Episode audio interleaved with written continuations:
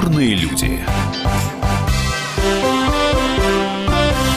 Всем привет, с вами я, Елена Лаптева, и у нас сегодня на радио «Комсомольская правда» особенный гость. Вячеслав Бутусов, а, который расскажет нам много интересного. У группы «Наутилус Помпилиус» а, в связи с а, их 35-летним юбилеем будут замечательные концерты. 2 ноября в БКЗ «Октябрьский» в Питере, 23 ноября в Крокус Сити Холле прозвучат старые любимые народом хиты, которые Вячеслав Иванов э, специально обновлял э, на студии, э, перезаписывал, делаем новое интересное звучание. И мы, конечно же, поговорили с этим артистом о разном. А, Вячеслав, мне кажется, что вы не всегда были таким э, богобоязненным человеком. Мне кажется, что раньше вы все-таки были скорее более безалаберным и, наверное, не понимали каких-то таких серьезных душевных движений. Понимаете, безалаберность – это всего лишь фактор непривычки.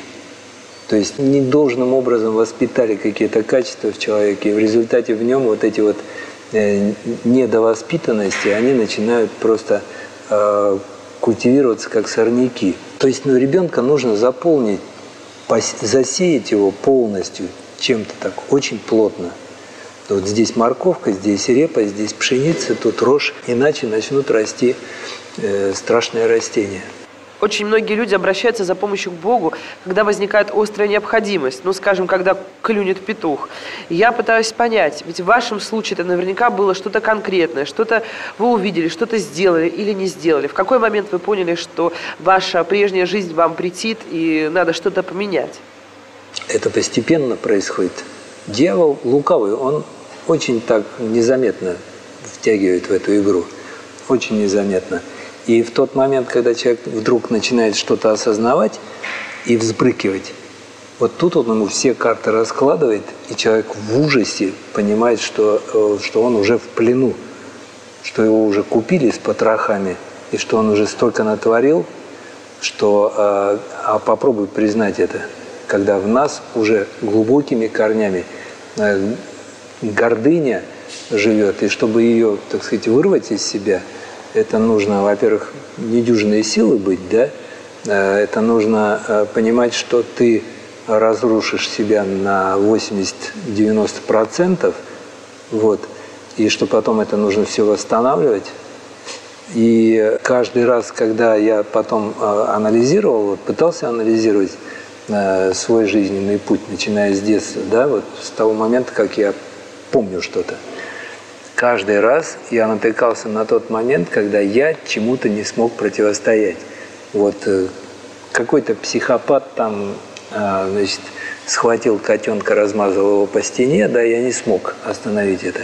Что-то там еще, кому-то там голову пробили кирпичом, да, при мне. Вот каждое мое присутствие в случае той или иной там степени катастрофы человеческой – мое присутствие было не просто так. Я должен был что-то сделать, чтобы этого не произошло. Понимаете? То есть, а мы же не в кино, мы не можем все это отмотать обратно, да, как в кино. Все это исправить там, и, и все, и, и дальше увидеть, как это все будет развиваться дальше. Поэтому на, на определенном уровне, чем раньше, тем лучше, нужно раскаяться, потому что иначе э, дальше эти хвосты растут уже э, в геометрической прогрессии, от них уже освободиться невозможно. И они настолько искажают человеческую натуру, что мы превращаемся в чудовищ. А превратившись в чудовище, мы уже э, обратного пути уже нет. Я видел все эти чудовищные проявления. И я как бы э, своим э, непротивлением, а иногда и палец в рот совал, понимаете, в случае с алкоголем, там еще какими-то моментами в своей жизни. Я все-таки заигрывал с бесами, понимаете? Ну, Легкомысленно к этому относился. Ну, это понятно все, да. Ну, так вот, чтобы не было слабости, нужно все время жить в состоянии бдительности, как монахи это делают. Понимать, что такое вообще – получить поддержку э, вот на таком, на духовном уровне. Я просто взмолился по-человечески, потому что мне настолько противно стало, у меня там настолько ужасное состояние было, что за меня взмолилась моя душа, видимо, которая уже там съежилась просто от ужаса. И она, видимо, взмолилась и сказала, ну помогите кто-нибудь вот этому человеку, иначе он просто вот завтра, завтра вы его на помойке найдете. И появилась Анжелика в моей жизни буквально сразу же, вот вслед за этим. Недавно Сергей Шнуров рассказывал о том, что группа «Ленинград» э, то распущена, то снова собрана в старом составе по одной простой причине. Э, такой слоган у него даже есть «Снова живы для наживы». То есть он прямо говорит, что это очень честная позиция – зарабатывать деньги. Но я так понимаю, что вы все это делаете все-таки не ради денег, а по каким-то другим причинам. В нынешнем мире, да, в нынешнем мире, когда люди думают только об этом – и взгляд у них направлен в основном на извлечение выгоды, я чувствую себя немножко потусторонним человеком. Я вообще не бизнесмен. Я понимаю, что бизнес заключается не в том, чтобы сделать что-то хорошо, а чтобы а, копейка, вложенная в это дело, принесла полкопейки, хотя бы полкопейки. То есть принцип бизнеса заключается в том, чтобы меньше вложить, а еще лучше ничего не вложить, но что-то получить. Так вот, мы когда сели, мы подумали, что надо что-то сделать хорошее, основательное. Когда затеяли вот этот академический проект с хором «Пробужденная радость», мы ведь совершенно не задумывались, как мы его будем вывозить, потому что там пол самолета только хор занимает. Поэтому в результате мы, когда все это сделали, да, все хорошо, но мы поняли, что это стационарный проект. Э, если бы мы хотели сделать что-нибудь такое коммерческое, да, то мы бы давно приняли тысячу предложений, которые к нам поступают. Если я правильно поняла, вы переделываете сейчас свои старые песни, их делаете такой апгрейд, скажем так. Вспомнила историю с Пастернаком. Был ведь такой момент, когда он решил переделать свои старые стихи, и они стали хуже. А, многие так считали. Не боитесь ли вы, что измененные песни а, изменятся, что из них что-то уйдет, какая-то красота? Ведь это все-таки слепок эпохи. Бояться совершенно нечего. Из них уйдет то, чего нет сейчас. Вот и все. Это нормально, потому что музыка – это живой процесс. Вы ведь не боитесь, да, наверное, уже? Уже, наверное, никто не боится, что Островского или Чехова э, переделают под менеджеров в пиджаках с галстуками. Во-первых, мы к этому очень бережно относимся. Во-вторых, мы к этому аккуратно относимся. В-третьих, э, я не думаю, что стихи Пастернака стали хуже – Просто люди, которые вот приклеились да, к чему-то, они отклеиваться-то не любят. Автор имеет право совершенствовать свое произведение столько, сколько считает нужным. Потому что мало ли какие у него причины для этого есть. Избу чистить от бесов, выметать чертей из избы можно, нужно регулярно. Вы имеете в виду научный мир? У нас нет системы, как в Америке и как в Европе.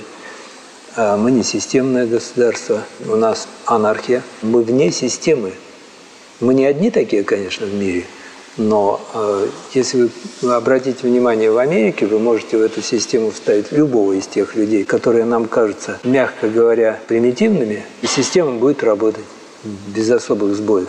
А вот это как раз по поводу порядка. Мне все-таки кажется, что наше общество как раз к этим внезапным всплескам сталинизма, э, которые сейчас у нас э, есть, к порядку и пытается стремиться. Получается, что и то, и другое плохо. И анархия, и как это называется, когда есть один злой дяденька, который всеми управляет, да? Хочет, чтобы все было по его, по-самодурски. И то, и другое плохо. Потому что люди считают, что они имеют право, так сказать, э, жить по-своему, потому что, ну, если есть один самодур, но мы-то ведь тоже самодуры, поэтому, а самодур с самодуром никогда не договорится. А получается, что нужно только гнобить, э, притеснять, пугать, запугивать, да?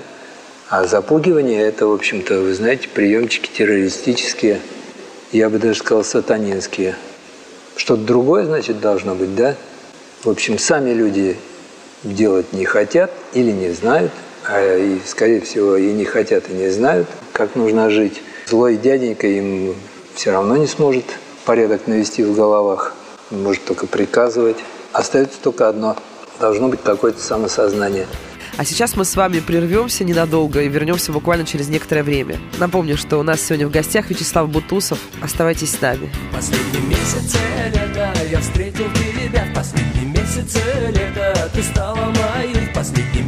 месяце лета Речная вода еще хранила тепло. Июльских дождей И мы вошли в эту воду однажды В которую нельзя войти дважды. С тех пор я минус тысячи лет Но не смогу удалить этой жажды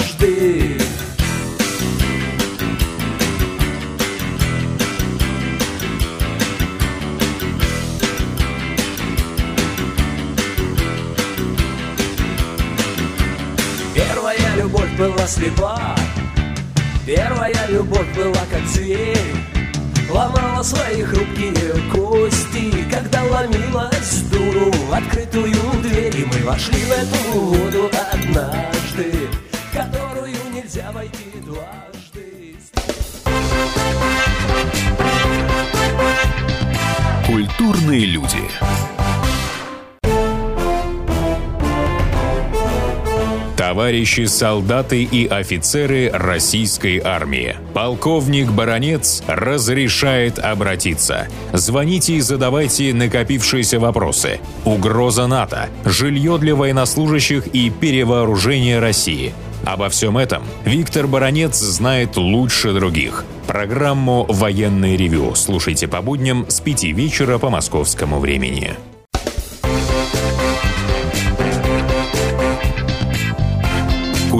Культурные люди. С вами я, Елена Лаптева, и у нас сегодня на радио «Комсомольская правда» особенный гость Вячеслав Бутусов. Кстати, я вспоминаю, когда вы выпускали альбом «Разлука», тогда э, песню «Скованная одной цепью» в альбом включать не стали на всякий случай, опасаясь преследования КГБ. По крайней мере, так раньше сообщала пресса. У нас другая история была. У нас была история, что там нужно было литовать тексты, то есть ставить печать на разрешение для, для публичного исполнения. Для этого нужно было прийти к главному редактору журнала «Урал», и он нормально нам по, по-товарищески просто объяснял, ребята, что это система, там комсомольский контроль, партийный контроль, и они требуют, чтобы не было никакой крамолы. Поэтому давайте вместе подумаем, как сохранить, так сказать, песню и просто что-то там изменить, да? И, как ни странно, в общем, вопрос стоял над фразой «За красным восходом коричневый закат». Более или менее э, э, образованный человек, значит, трактует это таким образом, что за коммунизмом должен прийти фашизм, да? Ну, в общем, в целом это э, как бы ассоциация была с Гитлером. Вот, давайте, говорит, это коричневое чем-нибудь заменим, чтобы не пугать народ, что вот эти коммунисты вдруг начнут звереть и всех нас сожгут в концлагерях. Вот. На что Илья Кормильцев, он был очень оперативным человеком, мгновенно предложил, причем э, мы засмеялись включая Женю, главного редактора журнала «Урал». Мы все засмеялись. Он предложил заменить коричневый на розовый. И получилось за красным восходом розовый закат. Ну, вроде бы так, побледнел слегка, да, так. вот. Но нам это показалось настолько смешным и, и настолько более концептуальным, потому что, ну, коричневый – это как-то уж очень прямолинейно, да? А это получился какой-то утонченный просто, понимаете, хлыст такой. И я потом в этом убедился много-много раз спустя. Так что цензура – это движитель прогресса для умного человека. По поводу цензуры. Меня на самом деле очень удивило то, что э, вы подписали письмо против фильма «Матильда» Алексея Учителя. Я знаю, что к вам часто обращаются за поддержкой какие-то письма, чтобы вы подписали, но почему-то обратили внимание именно на это. Скажите, пожалуйста, почему? Я могу сказать, что, например, Андрей Рублев, когда брался писать икону, он э, держал строгий пост, если не сказать вообще подвиг – строгий пост и молитву. И в процессе потом росписи храмов там, или работы над, какой-то, над каким-то образом он обязательно постился. Вот, обязательно соблюдал э, молитвенное правило. И Микеланджело, когда расписывал э, Сикстинскую капеллу, он э, там маковой росинки, как говорится, в рот не брал, пока он, он вот не, не доходил до состояния прозрения, просветления такого, что он мог просто работать мгновенно. Э, если вы посмотрите историю искусства, э, Феофан Грек, когда расписывал э, храмы, они писали по, по сырой штукатурке, они вынуждены были настолько быстро расписывать храм, что им нужно было обладать нечеловеческими способностями. Они специально делали такие метлы такие, гигантские кисти, и ими по сырой штукатурке мгновенно. Для этого нужно было все видеть, вот сразу видеть все, как, как это все расписано. Да? Это вообще просто ну, нечеловеческий подход, я бы сказал. Это масштаб какой-то исполинский того, как люди вообще все это видели. Это я для сравнения просто говорю. А какой подход, как относились люди вообще, когда брались за святыни, за изображение святых. А в данном случае, ну, я не знаю, как, как работал Алексей Ефимович, но Э, судя по тому духу, который исходит от всей этой истории, там именно есть что-то что разрушительное. Я знаю, что вы делаете сейчас серьезную работу над своими песнями в одной из лучших московских студий «Синелаб». И э, я знаю, что вы записали в свое время, очень давно, песню «Доктор твоего тела» вместе с Аллой Пугачевой на ее студии. Вы же с ней совершенно разные миры. Как же вы так сошлись-то в то время, что Алла и дала вам свою студию и приняла участие в вашей песне? Во-первых, с одной стороны, это закономерно было. Во-вторых, а, там был элемент случайности касательно песни самой. Алла Борисовна, в принципе, она к этому э, всему проявляла интерес.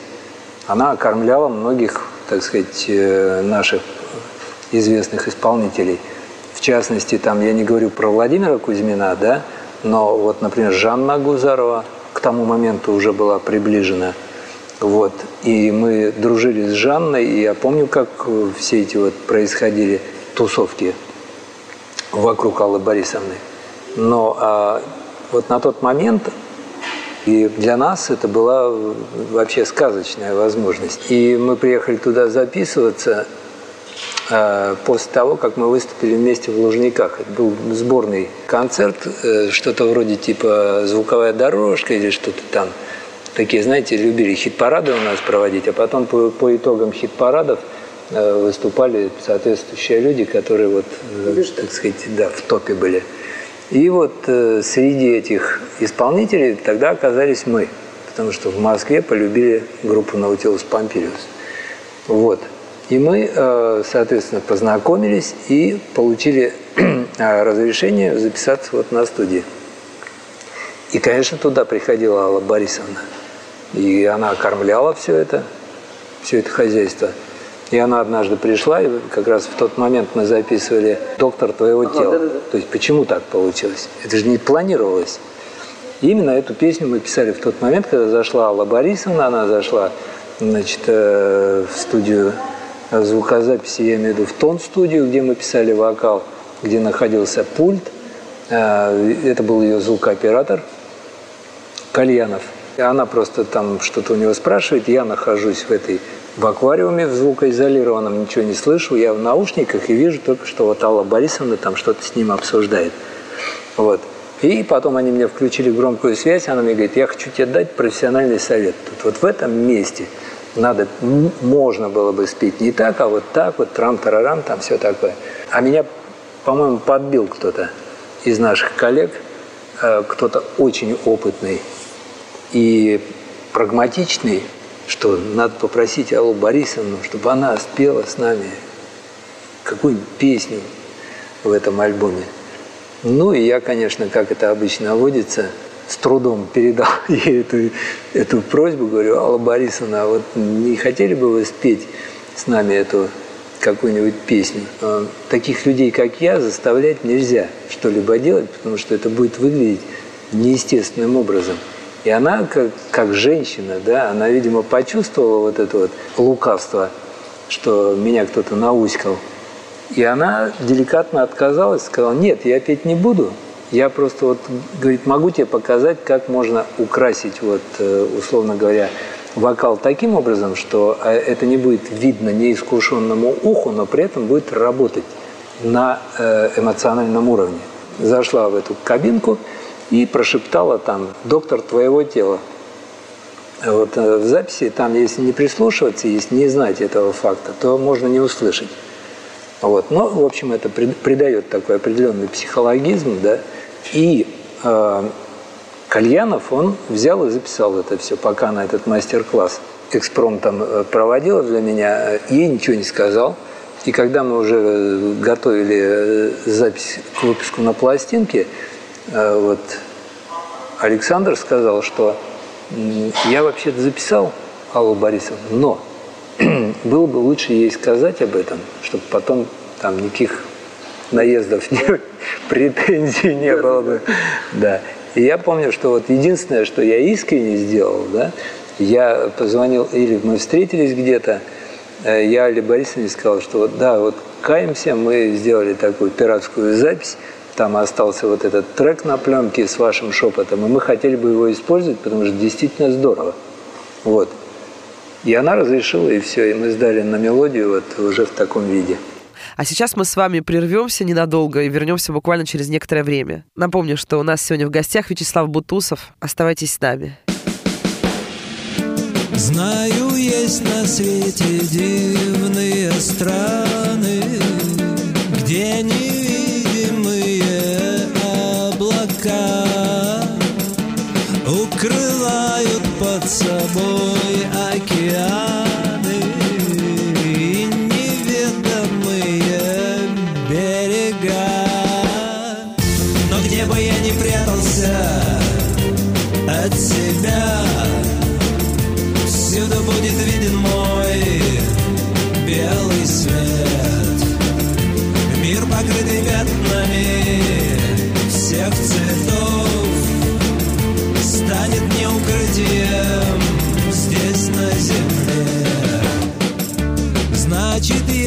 окне небесного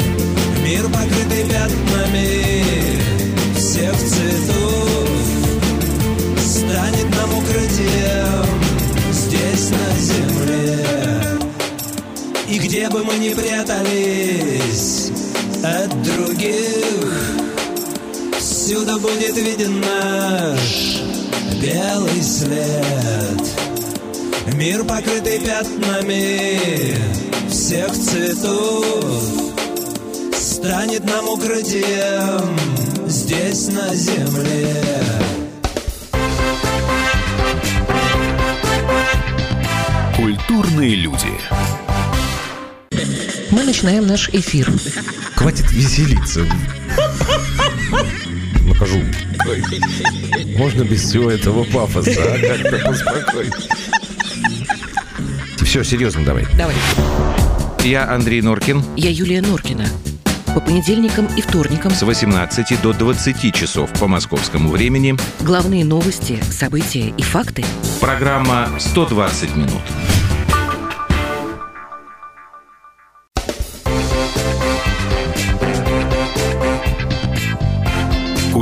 Культурные люди.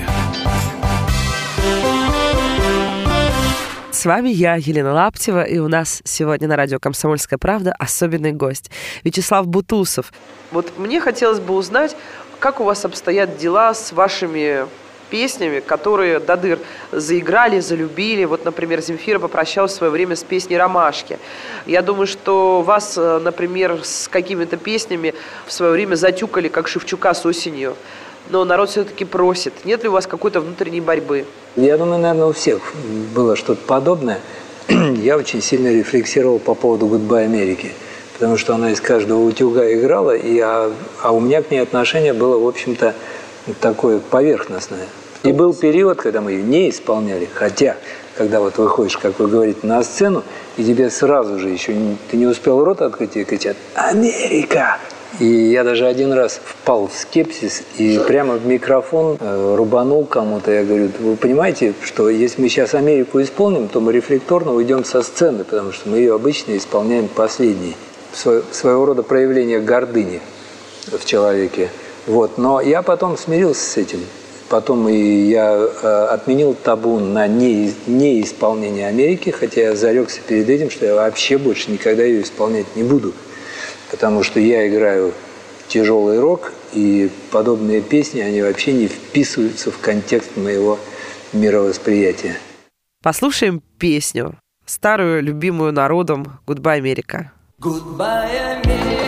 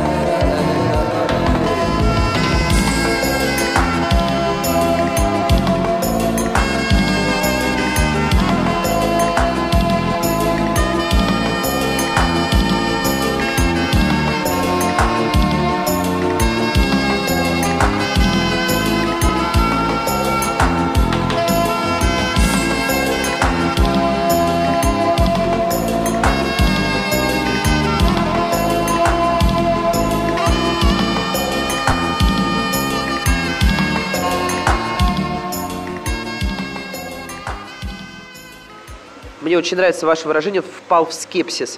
Я вспомнила, как э, вас возмущают люди, которые позволяют себе матом ругаться публично. Вы ведь э, тоже были достаточно суровым таким человеком. Про вас говорили, что Бутусов вообще ни на кого не смотрит, ему на всех наплевать. Это потому, что вы ходили на сцену с закрытыми глазами. В подростковом возрасте я себя не чувствовал сильно закомплексованным. А вот когда я начал выходить на сцену перед большим количеством людей. Я вот это почувствовал, что мне это не близко, мягко говоря, что мне это противоречит вообще всем моим устоям внутренним, что а, для меня это довольно тяжелое испытание, ну, вообще общаться с людьми.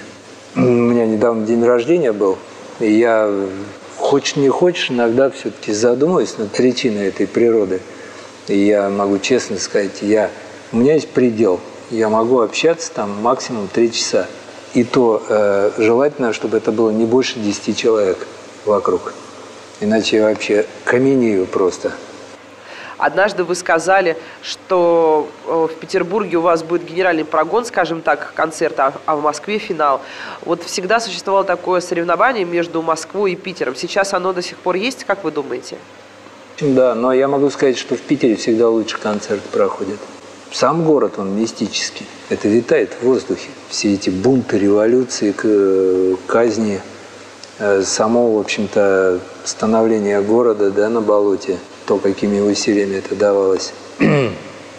Весь этот, как говорят поэты, гранит, пропитанный кровью, да. Ну и плюс ко всему, это город царей, да, то есть это, это наша э, монархическая колыбель, я смотрела, когда готовилась к интервью, ваши клипы, и помню, один снимался в Петербурге, там как раз был покойный Дима Марьянов в главной роли, и прям там такие 90-е во всей красе. И сейчас на эти годы мода и в музыке, и в одежде, и во всем. Вот хотелось бы у вас узнать, как вы думаете, почему так случилось? Мода? Это очень странно, потому что там довольно все так неопределенно было. Даже музыка специфическая была. Да. Было очень модно делать такую размазанную музыку такую мутную и смешанную. Ну, вам, как я понимаю, в эти годы не хотелось бы вернуться, но ведь многие говорят, что раньше при Совке было хорошо, интересно, больше возможностей. А в какие годы вам бы хотелось вернуться самому? Понимаете, если уж возвращаться, да, обратно, то не в 90-е, и не в 80-е, и не в 60-е. 20-е? И даже не в момент перехода канонического искусства в светское, а сразу в рай – Спасибо. С вами была я, Елена Лаптева, Вячеслав Бутусов. Обязательно приходите на концерт группы «Наутилус Помпилиус», посвященный 35-летию со дня основания этой замечательной группы, послушать эти чудесные песни авторства в большей степени Ильи Кормильцева. А сейчас мы послушаем с вами замечательную песню группы «Наутилус Помпилиус» «Дыхание». Дыхание.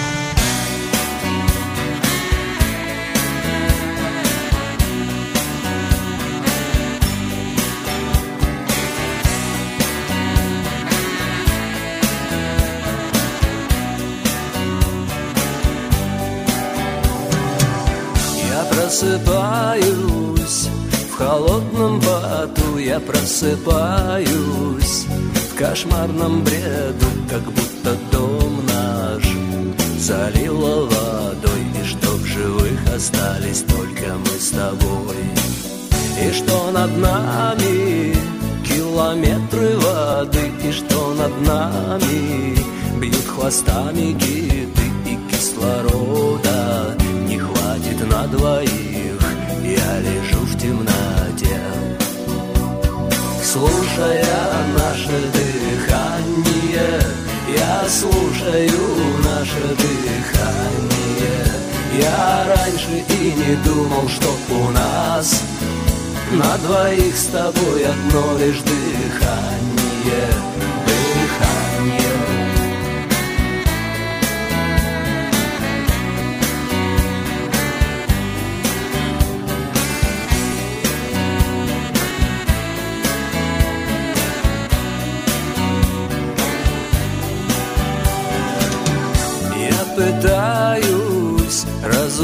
took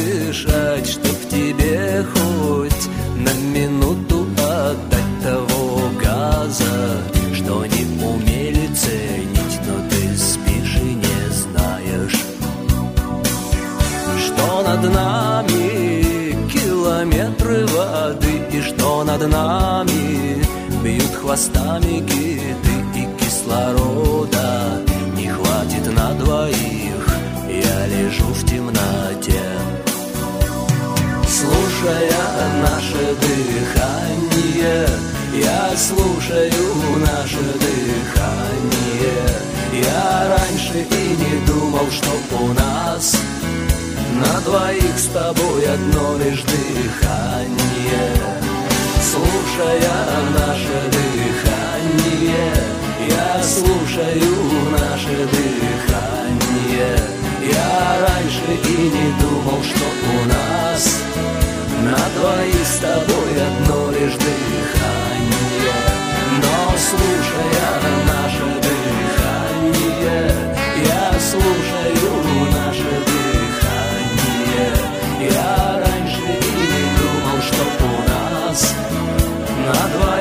тобой одно лишь дыхание. Но слушая наше дыхание Я слушаю наше дыхание. Я раньше и не думал, что у нас На двоих с тобой одно лишь дыхание Дыхание.